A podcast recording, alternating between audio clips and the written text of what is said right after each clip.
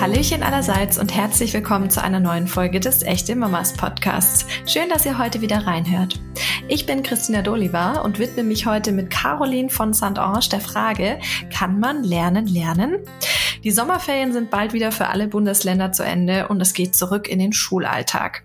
Caroline von Learn Learning with Caroline gibt wertvolle Tipps, wie wir unsere Kinder dabei unterstützen können und verrät, warum man Noten nicht so ernst nehmen sollte. Einen schönen guten Mittag, liebe Caroline. Schön, dass du heute bei mir im Echte Mamas Podcast zu Gast bist. Ich habe dich ja gerade schon mal kurz angekündigt, aber stell dich doch bitte für unsere Community selber noch mal vor. Ja, vielen Dank für die liebe Einladung. Ich heiße Caroline von Saint-Ange. Ich betreibe die Instagram-Plattform at Learn Learning with Caroline und dort teile ich seit drei Jahren Tipps für Eltern, aber mir folgen auch viele Lehrkräfte, wie man mit Kindern gut lernen kann. Und äh, zwischendurch ist das relativ groß geworden und ich habe jetzt auch äh, ein Buch für Kinder äh, und ein Buch für Eltern geschrieben.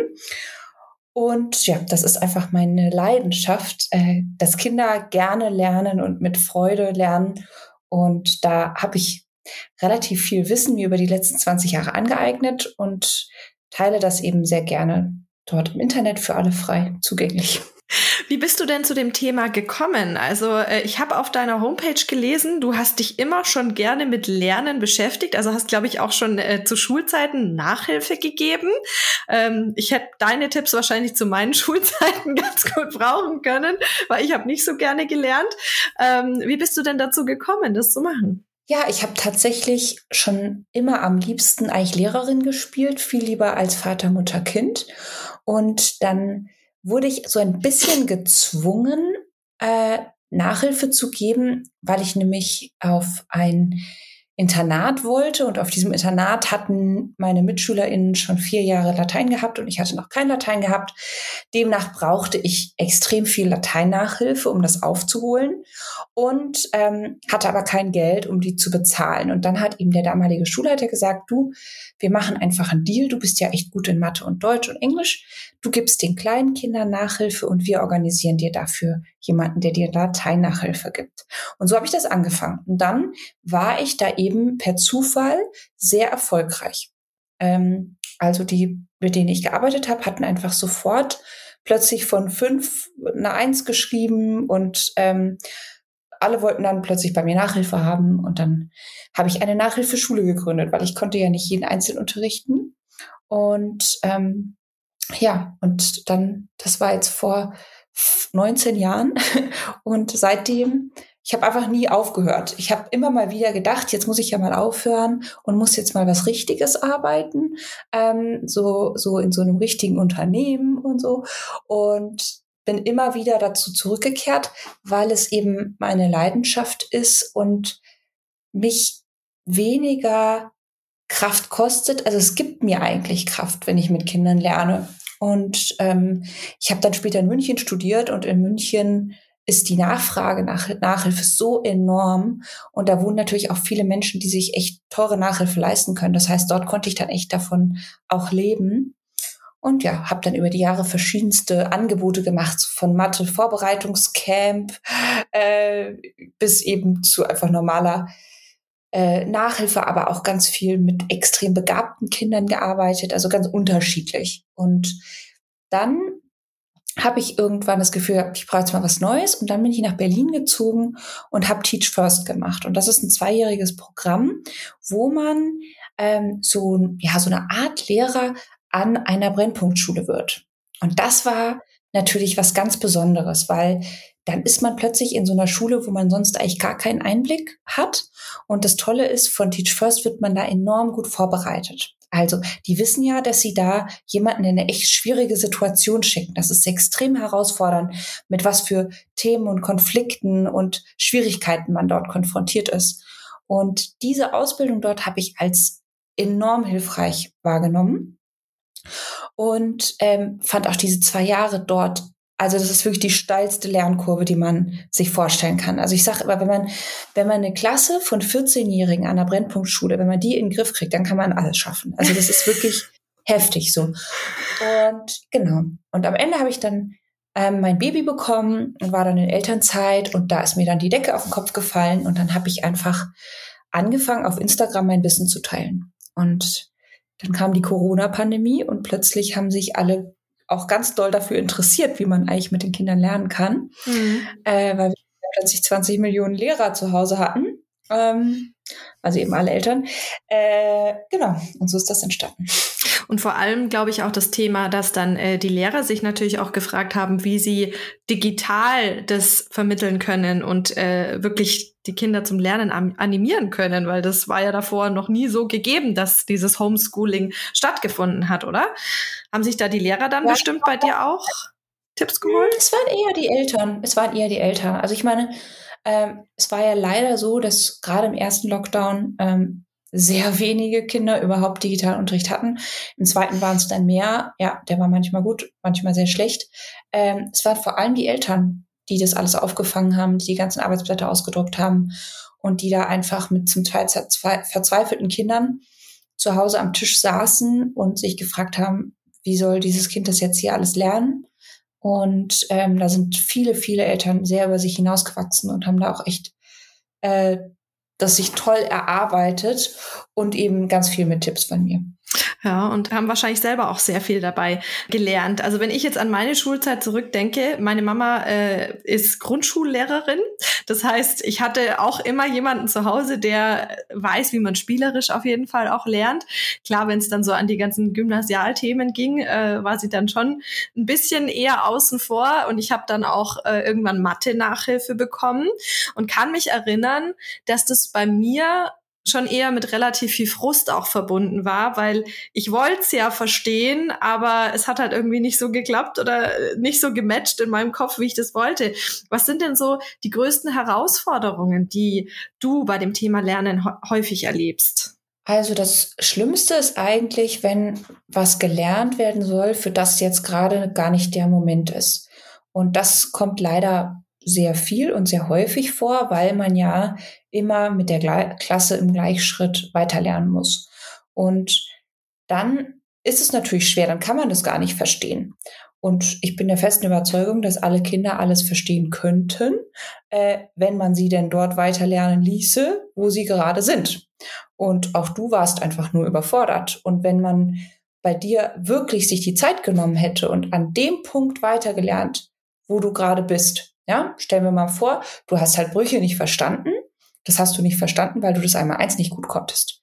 Weil wer das einmal eins gut beherrscht, der kann dann auch den nächsten Schritt dahin gehen. So, ähm, dann haben sie aber versucht, die Brüche zu erklären und wie man die kürzt, weil aber dein Kopf so beschäftigt damit war, dass einmal eins, äh, nie, weil das nicht richtig kann, konntest du dir nicht richtig vorstellen, durch was jetzt beides teilbar ist. Dadurch bist du dann dahin geblieben. Dann kommt man total durcheinander und am Ende kann man die Brüche nicht addieren. Mhm. Und deswegen ist es eben ganz wichtig, dass ich mir diese Zeit nehme und genau herausfinde, wo ist gerade ein Kind. Und vor allem, wenn es irgendwie Probleme gibt.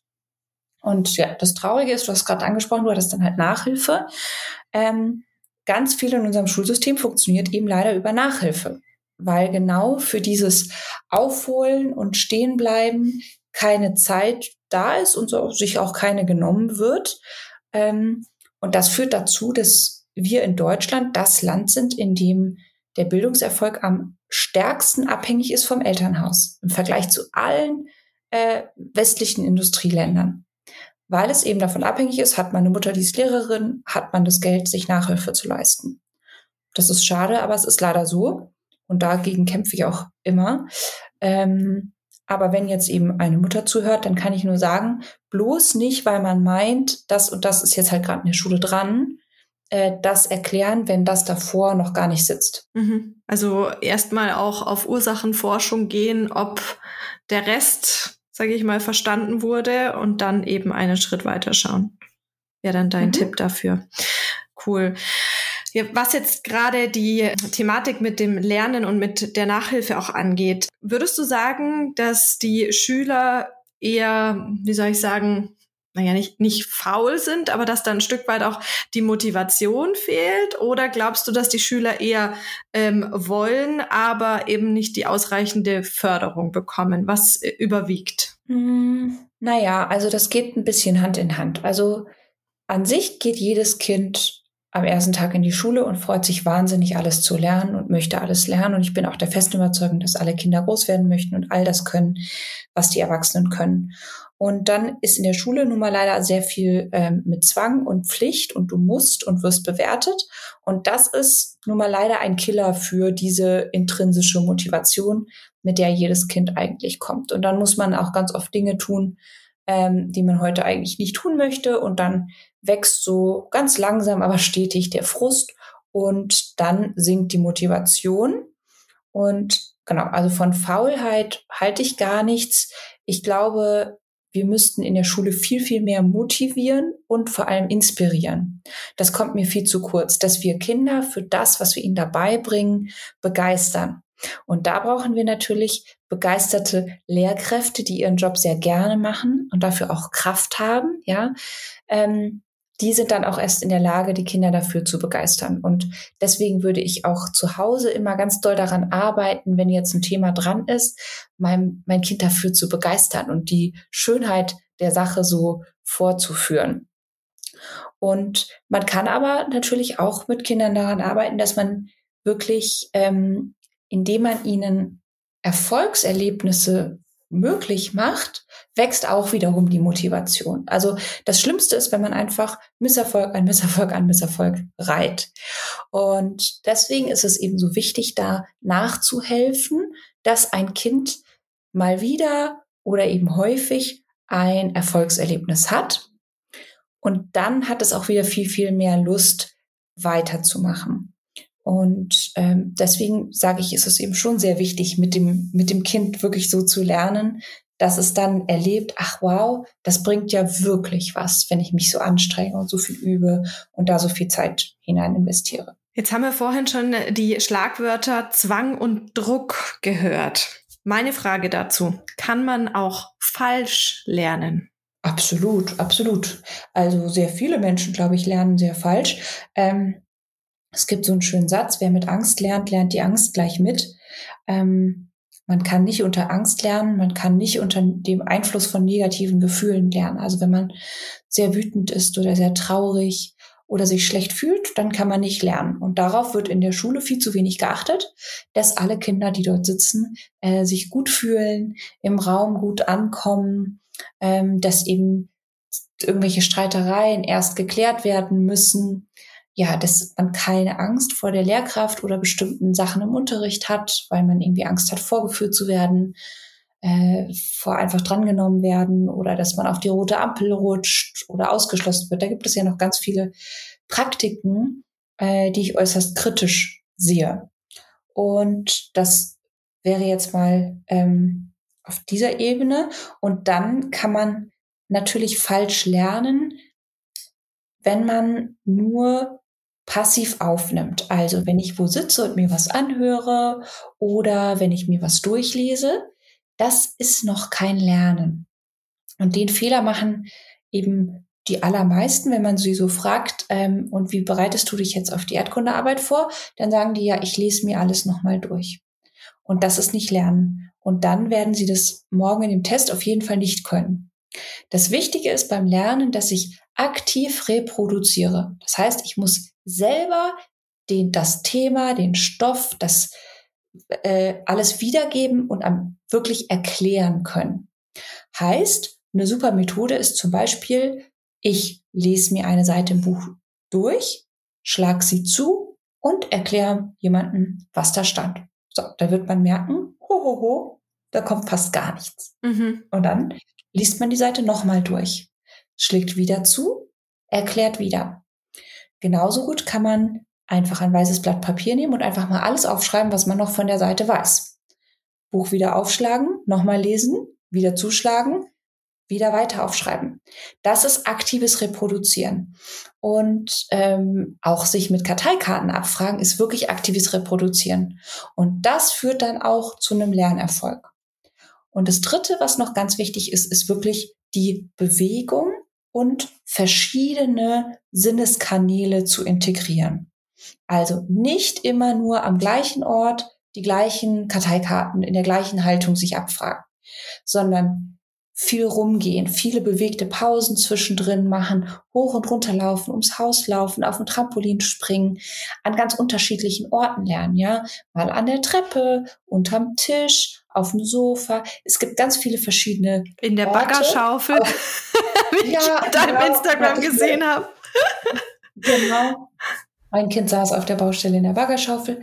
Ähm, dann einfach auch in verschiedenen Körperhaltungen. Kinder lieben es auf dem Bauch, am Boden, ja, ähm, mit verschiedenen Materialien. Also ich kann auch mit Wasserfarben lernen. Ja, ich kann mir mit Wasserfarben auf einem großen Blatt Papier alles aufmalen, was hier zu lernen ist und dann vielleicht mit einem schwarzen Stabilo noch die wichtigen Worte dazu schreiben. Also das kann man alles nutzen und der letzte Schritt sollte immer sein, dass ein Kind jemand anderem, entweder Erwachsenen, Schulfreund, aber auch einem Kuscheltier, erklärt, was es jetzt kann, was es gelernt hat. Und wenn es an dem Punkt angekommen ist, dann kann man es auch beruhigt in den Test schicken.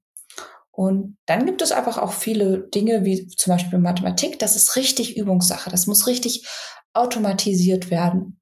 Und auch da kann man Kindern ähm, ja die Freude daran geben, indem man ihnen eben immer nur Aufgaben gibt, die sie gut lösen können. Also es muss immer genau das Level sein, dass sie es gut lesen, lösen können, noch ein bisschen nachdenken müssen, aber dann die Antworten kommen.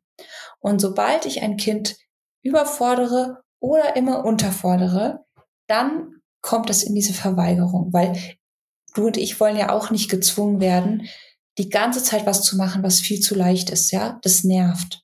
Und genauso wollen wir nicht gezwungen werden, jeden Tag die ganze Zeit was zu machen, wo unser Kopf weh tut, weil es uns viel zu schwer ist. Mhm. Das macht auch keinen Spaß. Und genauso muss man das bei den Kindern sehen. Und da muss man sich eben ein Kind ganz genau anschauen und genau überlegen, ähm, was kann es jetzt schon, was nicht. Und vor allem immer ganz viel reflektieren, immer ganz viel überlegen, wie hat das jetzt heute geklappt? Warum hat es geklappt? Warum hat es nicht geklappt? Äh, was machen wir morgen anders?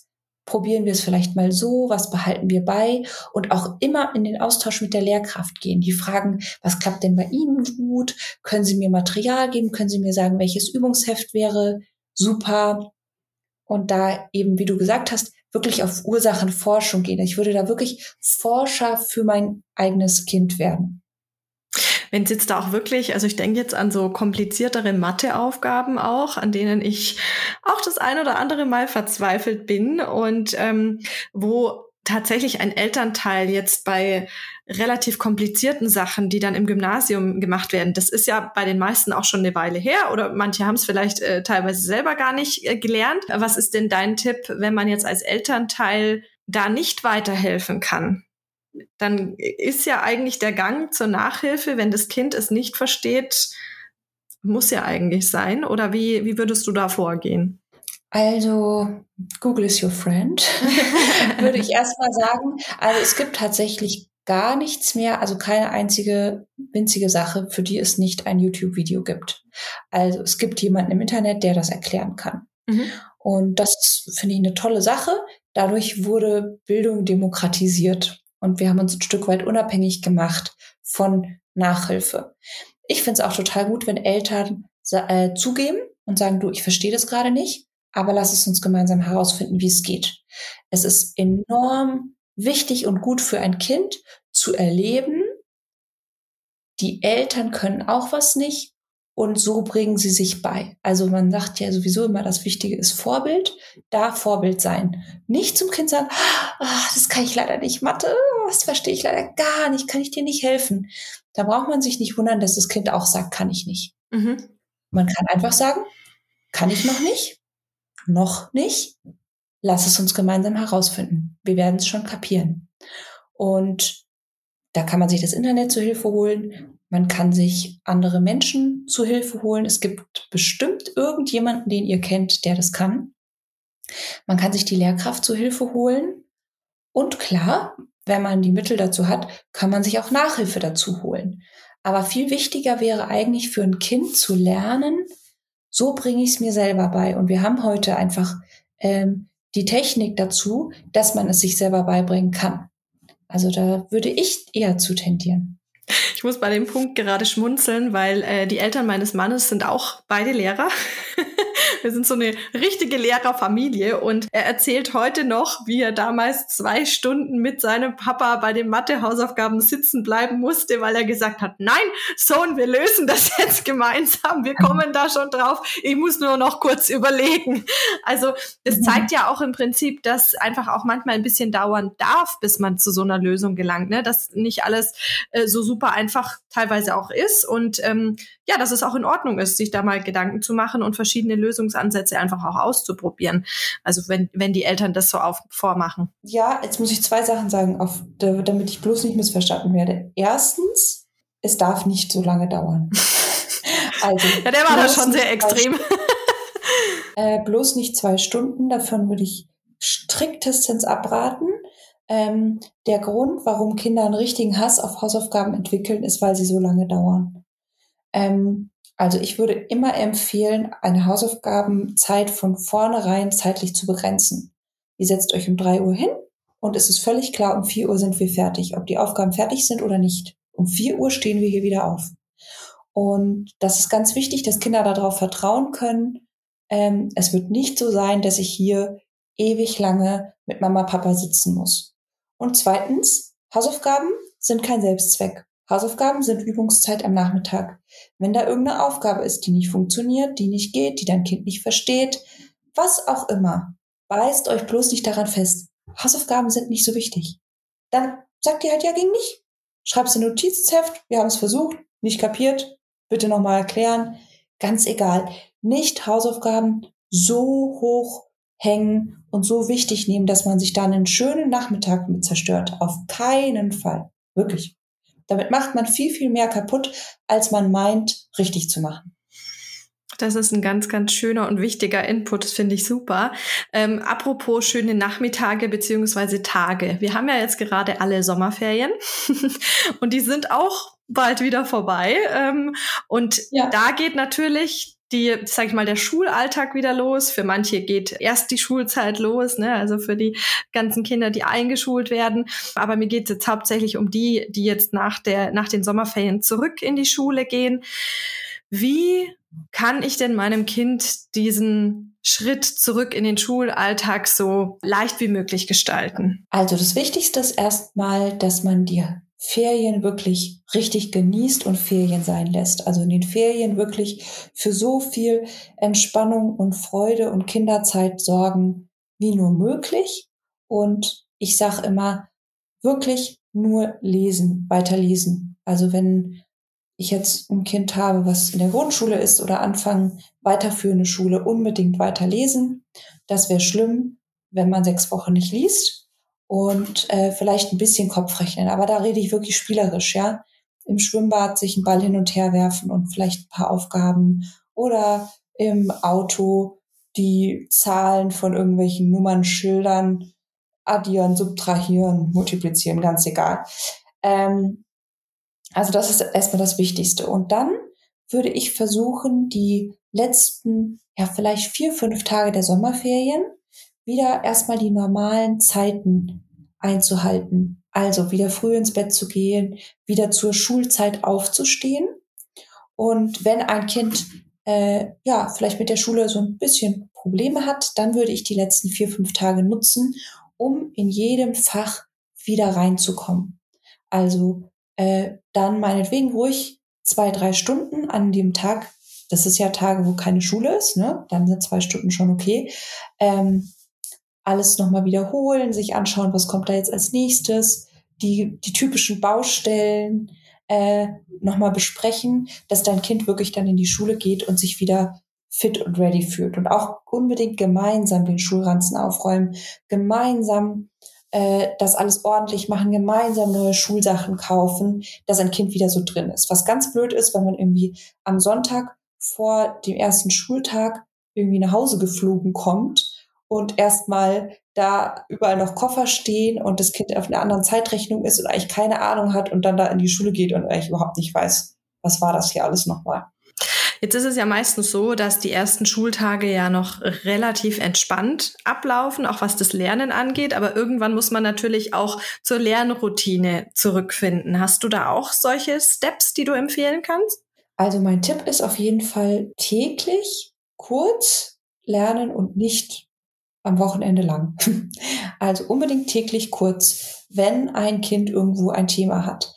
Wichtig, Kinder, die gut durch die Schule gehen und das alles so ganz gut machen. Ja, die machen das nicht so ordentlich, wie man sich das vorstellt.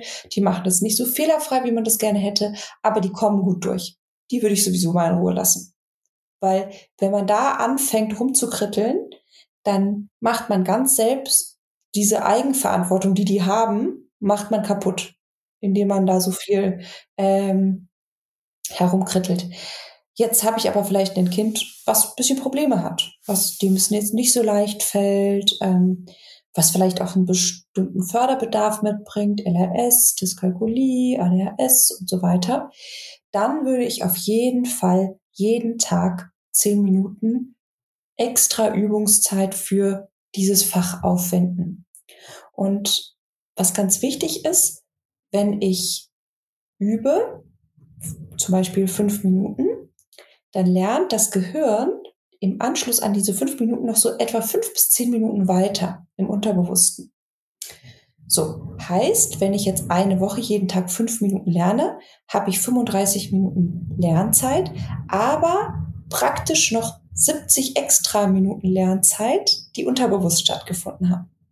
Wenn ich jetzt nur am Samstag 35 Minuten lerne, habe ich auch noch mal diese fünf bis zehn Minuten. Das heißt, ich habe einen enormen Unterschied, äh, weil wenn ich den Samstag habe, 35 plus 10 sind 45 Minuten. Im anderen Fall hätte ich 35 Minuten Lernzeit plus 10 Minuten 105 Minuten Lernzeit fürs Gehirn. Mm, und das wissen viele nicht. Die denken immer, ja, das machen wir dann am Wochenende und dann machen wir eine Stunde und dann schaffen wir genauso viel, wie wenn wir jeden Tag fünf Minuten machen. Und das ist nicht so. Also, ich weiß, es ist schwierig und nervig, sowas jeden Tag einzubauen. Aber es macht halt fürs Lernen und für den Erfolg einen riesigen Unterschied. Unfassbar spannend. Ich bekomme gerade, äh, wo du sprichst, richtig Lust, selber wieder was zu lernen, wenn ich das so höre. Also echt richtig toll. Ähm, meine älteste Nichte, die geht jetzt äh, auf die weit weiterführende Schule und äh, ich kann mich noch erinnern, als ich damals von der Grundschule aufs Gymnasium gegangen bin. Äh, ich habe die erste Mathe-Schulaufgabe geschrieben und Mathe war noch nie mein Fach. Also da war ich schon in der Grundschule nicht so der Hit, war immer mein schlechtes. Übrigens, solche Sätze solltest du dein Kind wirklich nicht hören lassen, ja? Bitte nicht sowas sagen. Wirklich, das macht, das macht viel mehr kaputt, als man sich vorstellen kann. Ja, nicht aber, weil, sagen, weil das Kind dann, ja, weil dann Mathe das kind kann ich nicht. Nee, das führt halt einfach dazu, dass das Kind sagt, ah, okay, es ist also in Ordnung, etwas nicht zu können. Womöglich habe ich sogar die Gene, mhm. die dazu führen, dass ich das nicht kann. Das ist Quatsch. Dein Kind kann Mathe vielleicht noch nicht. Du kannst Mathe nicht, weil du nicht genügend gefördert wurdest und es nicht genug geübt hast. Jeder kann Mathe. Jeder kann Mathe lernen. Wir brauchen genug Zeit, genug Übung. Dann werden wir Mathe lernen. Wir brauchen jemanden, der es uns gut erklärt. Und was wir nicht brauchen, ist von vornherein die Einstellung, ich kann das eh nicht. Mathe mhm. ist eh nicht mein Ding. Das, das ist das Schädlichste, was wir machen können als Eltern. Das ist gut, dass du das sagst, weil ich denke, dass das ähm, einigen Eltern so geht, die natürlich dann auch Absolut. in der Vergangenheit äh, mit Sprachen Probleme haben und dann sagen, ja, Sprachen sind nicht so mein Fall, ist ja genau das Gleiche. Bei mir war es so, also wenn man davon spricht, Mathe war nicht so mein Fall. Ich habe halt in allen anderen Fächern immer eine Eins gehabt, äh, beziehungsweise die, die beste Note in der Grundschule und in Mathe halt dann die zwei. und bin dann aufs Gymnasium gekommen, schreibe die erste Schulaufgabe in Mathe und bekomme eine Fünf. Es war der absolute Weltuntergang, Nervenzusammenbruch was auch immer. Ähm, und ich weiß auch gar nicht, warum mich das in dem Moment halt so runtergezogen hat. Wahrscheinlich, weil ich immer so gelobt wurde dafür, dass alles andere so gut war. Und dann dachte ich mir so, um Gottes Willen, eine fünf. Ich habe mich fast schon nicht getraut, das meiner Mama zu erzählen, obwohl ich gewusst habe, dass die nicht schimpft oder so. Aber das ist natürlich was, das macht ja auch was mit der Motivation. Also unabhängig davon, wie meine Eltern jetzt reagieren, wenn ich äh, wo neu hinkomme oder das Schuljahr wieder neu startet, die erste Note ist gleich schlecht. Das ist schon doof. Hast du für diesen Fall einen Tipp, wie Eltern da auch unterstützen können, ähm, dass die Kinder sich einfach auch nicht, ja, äh, in Anführungszeichen dumm vorkommen, weil ich in dem Moment dann schon dachte, ja, bin ich jetzt einfach hier zu blöd für dieses äh, Gymnasialmathe oder äh, was, was ist da los? Ja, also da äh, beschreibst du was, was eben leider ganz schlimm ist und warum ich auch äh, so stark gegen Noten bin, weil wenn das passiert, haben wir eben viel, viel mehr Schaden angerichtet, als äh, die Note irgendwie wert wäre. Ähm, wichtig ist erstmal zu wissen, wenn ein Kind von der Grundschule aufs Gymnasium kommt, sacken die Noten in den allermeisten Fällen bis zu zwei Noten ab. Das ist ganz normal. Erstmal ist es in einem neuen Lernsetting, das ist aufregend, das ist viel. Dann ist es auch einfach schwerer, ja. Ähm, dann gibt's mehr Fächer, viel mehr Ablenkung. Und dass man da erstmal zwei, drei Noten schlechter schreibt, ist völlig normal. Und da finde ich es auch gut, wenn man die Kinder darauf vorbereitet. Dass die eben sich nicht so erschrecken. Wenn eine Mutter dir das vorher gesagt hätte, du, das ist da jetzt ganz anders, die Noten sind ganz anders, dann hättest du dich vielleicht nicht so erschrocken. Dann mhm. hättest du schon gedacht, ah, okay, das ist richtig. Zweitens, das erholt sich wieder. In den ersten zwei, drei Schuljahren auf dem Gymnasium erholt sich das dann auch in der Regel wieder ähm, bis man dann sozusagen sich da gut mit dem neuen Tempo arrangiert hat. Ähm, und dann wäre es natürlich auch wichtig, dass man dem Kind einfach sagt, das, was da abgefragt wurde, auf die Art und Weise, wie es abgefragt wurde, das konntest du einfach an dem Tag nicht liefern. Das heißt aber nicht, dass du das nicht paar Tage später vielleicht schon liefern kannst, ja? Wenn wir die Arbeit durchgegangen sind, alles genau überlegt haben, verstanden haben, was du falsch verstanden hast, plötzlich kannst du es, dann würdest du ja eine Eins haben. Ganz wichtig. Dann, das heißt auch nicht, dass du das nicht in Zukunft können wirst. Das heißt einfach nur, an dem Tag konntest du das nicht abliefern. Es gibt ganz viele verschiedene Gründe, die dazu führen können. Und es ist wichtig, mit Kindern darüber zu sprechen. Und dann eben bloß nicht ernst nehmen, nicht zu wichtig nehmen, inhaltlich, inhaltlich dranbleiben, aber nicht die Bewertung ernst nehmen. Weil Bewertungen im Lernprozess machen eh überhaupt keinen Sinn. Weil du schreibst dir zum Beispiel eine 5, wenn du die Hälfte richtig hast. Die Hälfte richtig heißt, du hast die Hälfte gelernt. Das ist ja nicht nichts. Beim Kind kommt aber an, eine 5 ist nichts. Ich kann gar nichts. Mhm. Was ja Quatsch ist. Die Hälfte konntest du schon. Jetzt geben wir dir nochmal zwei Wochen, dann kannst du auch die andere Hälfte. Dann hast du eine 1. So. Checkt das Kind aber nicht, weil dann ist die Klasse ja schon wieder weiter fortgeschritten. Ich finde den Punkt spannend, dass du äh, sagst, man soll sich die Arbeit nochmal gemeinsam anschauen. Das habe ich tatsächlich nie mit meinen Eltern gemacht. Also das finde ich aber einen total hilfreichen Tipp. Frag mich, warum, warum die da nicht drauf komme, gekommen sind, das nochmal durchzusprechen und zu gucken, wo war denn der, wie nennt sich das, Hase, Hase im Korn. Nee, wie heißt, wie heißt das Sprichwort? Du weißt, was ich meine. Irgendwas war im, im Feld oder im Korn begraben. Wie dem auch sei. Jetzt ist es ja so, dass du viele hilfreiche Tipps geteilt hast, was man machen sollte oder was, äh, was helfen kann. Aber was sollte man denn in dem Zusammenhang unbedingt vermeiden? Äh, in Bezug auf Noten? Mhm. Und äh, die, die Leistung, das Lernen. Ach, es zu wichtig zu nehmen oder gute Noten zu doll zu belohnen. Also viele Eltern sagen, ja, ich schimpf doch gar nicht bei schlechten Noten, aber die freuen sich so krass bei Einsen und Zweien und feiern so doll, dass, wenn das ausbleibt, das für das Kind auch wie eine Bestrafung ist. Mhm. Also auch bitte die guten Noten nicht so ernst nehmen. Hm. Äh, den Fehler machen ganz viele, dass dann Riesenbohai drum gemacht wird und dann wird's der Freundin erzählt und der Nachbarin und der Tante und der Oma und der Maxi hat eine Eins geschrieben und pipapo das bringt nichts, weil dadurch wird der Maxi nur überheblich und denkt, er ist ja super schlau und doll und wie das bei ihm ist. Das ist, das ist Quatsch. Man kann sich freuen und sagen, cool, voll schön zu sehen, dass dir das Thema so Spaß macht. Es fühlt sich gut an, oder? Sowas zu können. Und dann kann er sagen, ja, das fühlt sich richtig gut an und dann einfach überlegen, und wie geht's jetzt weiter? Wo lernen wir jetzt weiter? Was willst du jetzt noch alles lernen? Jetzt kannst du das schon. Was, wo geht's? In welche Richtung wollen wir jetzt schauen? Ähm, das bringt dem Maxi auf lange Sicht auf jeden Fall viel, viel mehr. Weil es ist so, wenn ich ein Kind habe, was sehr gute Noten schreibt und dann zu dem sage, du bist ja so schlau. Das ist ja irre. Du bist ja so intelligent, der ist so schlau, der schreibt immer Einsen oder sowas. äh, irgendwann kommt der Tag, da schreibt er keine Eins. Der kommt bei jedem. Und sei es dann erst im Studium. Irgendwann kommt der Tag. Und dann wird dieses Kind eben denken, ha, ich habe doch vorher immer die guten Noten geschrieben, weil ich schlau bin. Jetzt plötzlich habe ich schlechte, das heißt, jetzt bin ich nicht mehr schlau genug. Für diese Sache bin ich nicht schlau genug.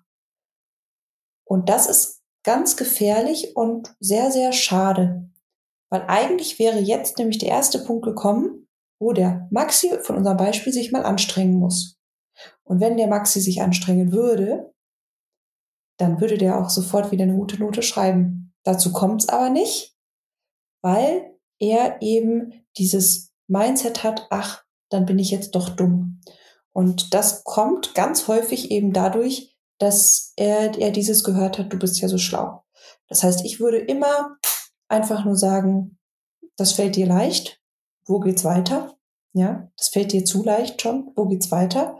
Und wenn was nicht so gut läuft, dann muss man sich mehr Mühe geben. Aber vor allem würde ich immer besonders loben, wenn sich jemand Mühe gegeben hat. Also dann immer sagen, das ist toll zu sehen, wie du dich anstrengst, wie du nicht aufgibst. Schau mal, das ist so irre, wie du da weitergemacht hast. Schau mal, was passiert, wenn du so weiterlernst. Das sind die wichtigen Rückmeldungen, die so ein Kind hören muss und ein bisschen vom in Anführungszeichen veralteten Belohnungsprinzip auch weg, weil äh, wenn ich an meine Schulzeit zurückdenke, ist ja jetzt auch auch schon eine ganze Weile her, ich habe tatsächlich von meiner Oma damals Geld bekommen für gute Noten.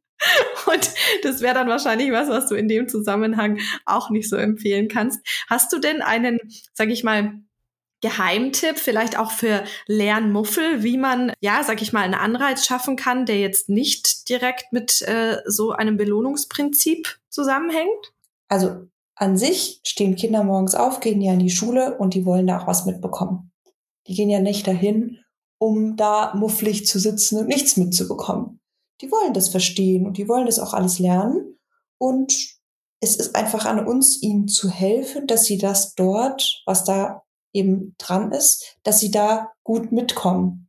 Und wenn man gut mitkommt und Erfolgserlebnisse hat, dann macht einem das Ganze auch wieder Spaß. Aber so ehrlich muss man sein, unser Schulsystem ist nicht was für alle Kinder. Ich würde sogar sagen, es ist ungefähr nur für die Hälfte der Kinder was. Und die andere Hälfte der Kinder bräuchte eine ganz andere Art des Unterrichtens, eine ganz andere Art der Schule, des Lernens. Und da haben wir leider als Eltern auch nur begrenzt Einfluss ich würde ein Kind, was einfach nicht in die Schule passt, auf die es ist, unbedingt die Schule wechseln lassen. Und wenn ich mir das irgendwie leisten kann, eine andere Schulform wählen. Äh, ich finde das traurig. Ich würde mir wünschen, dass unser staatliches Schulsystem besser ist. Aber viele andere und ich kämpfen da seit sehr viel langer Zeit für und es ändert sich halt nur sehr, sehr wenig und sehr, sehr schleppend. Und das führt dann eben dazu, ja, dass viele Leute ihre Kinder auf Privatschulen schicken, die anders unterrichten. Ich würde auf jeden Fall nicht mit ansehen, dass ein Kind jahrelang unglücklich zur Schule geht. Das würde ich nicht machen. Das ist jetzt eigentlich fast schon das perfekte Schlusswort, aber ich wollte jetzt trotzdem gerne nochmal fragen. Wir sind schon am Ende von unserer Folge angelangt. Hast du denn zum Abschluss noch was, was du gerne an unsere Community loswerden möchtest? Ich äh, würde sagen, folge dem guten Gefühl. Also, egal was ihr gemeinsam macht, folgt dem guten Gefühl. Wenn ihr zusammen die Hausaufgaben beginnt, beginnt vielleicht mit einem kleinen Spiel, indem ihr zum Beispiel Vokabeln abfragt und euch dabei einen Luftballon mit Fliegenklatschen hin und her werft. Oder beginnt, indem ihr draußen einen Fußball hin und her werft und einmal eins Aufgaben abfragt. Also irgendwas, was leicht ist, wo das sein Kind sich wohlfühlt, das gut kann. Äh, damit beginnen, dass man da gut reinkommt und sich schon mal gut fühlt. Und dann eben wichtig, klares Ende zu haben. Auch dann fühle ich mich besser. Ich fühle, niemand fühlt sich wohl, wenn er in der Situation gefangen ist, wo er nicht weiß, wann die endet. Egal wie schön das ist, ich will wissen, wann ist das hier fertig. Mhm. Auch bei einem Vortrag kennt man das. Man will wissen, wann ist das fertig. Und das hilft Kindern enorm, da die Sicherheit zu haben. Dann wirklich viele Pausen machen. Immer sobald die Konzentration nachlässt, kleine Bewegungspause machen. Auch da für gutes Gefühl sorgen. Laut die Musik anmachen, im Wohnzimmer abrocken. Was trinken, einen Spaß machen, rumspringen, Mini-Workout, ganz egal. Gutes Gefühl. Und gleichzeitig, sobald ein Kind weint, traurig ist und so weiter und so fort, haben wir dieses gute Gefühl verloren und sofort Stopp, Stopp, Stopp. Da brauchen wir nicht mehr weiter lernen. Da machen wir jetzt gerade viel, viel mehr kaputt, als wir irgendwie jemals aufholen könnten durch unsere ach so tollen Erklärungen. Also, sobald wir in einem Modus sind, wo wir nur noch schimpfen und ein Kind da vorn übergebeugt, ähm, mufflig oder sogar vielleicht mit Tränchen in den Augen sitzt, stopp. Wir haben das gute Gefühl verlassen und jetzt machen wir gerade mehr kaputt, als es bringt.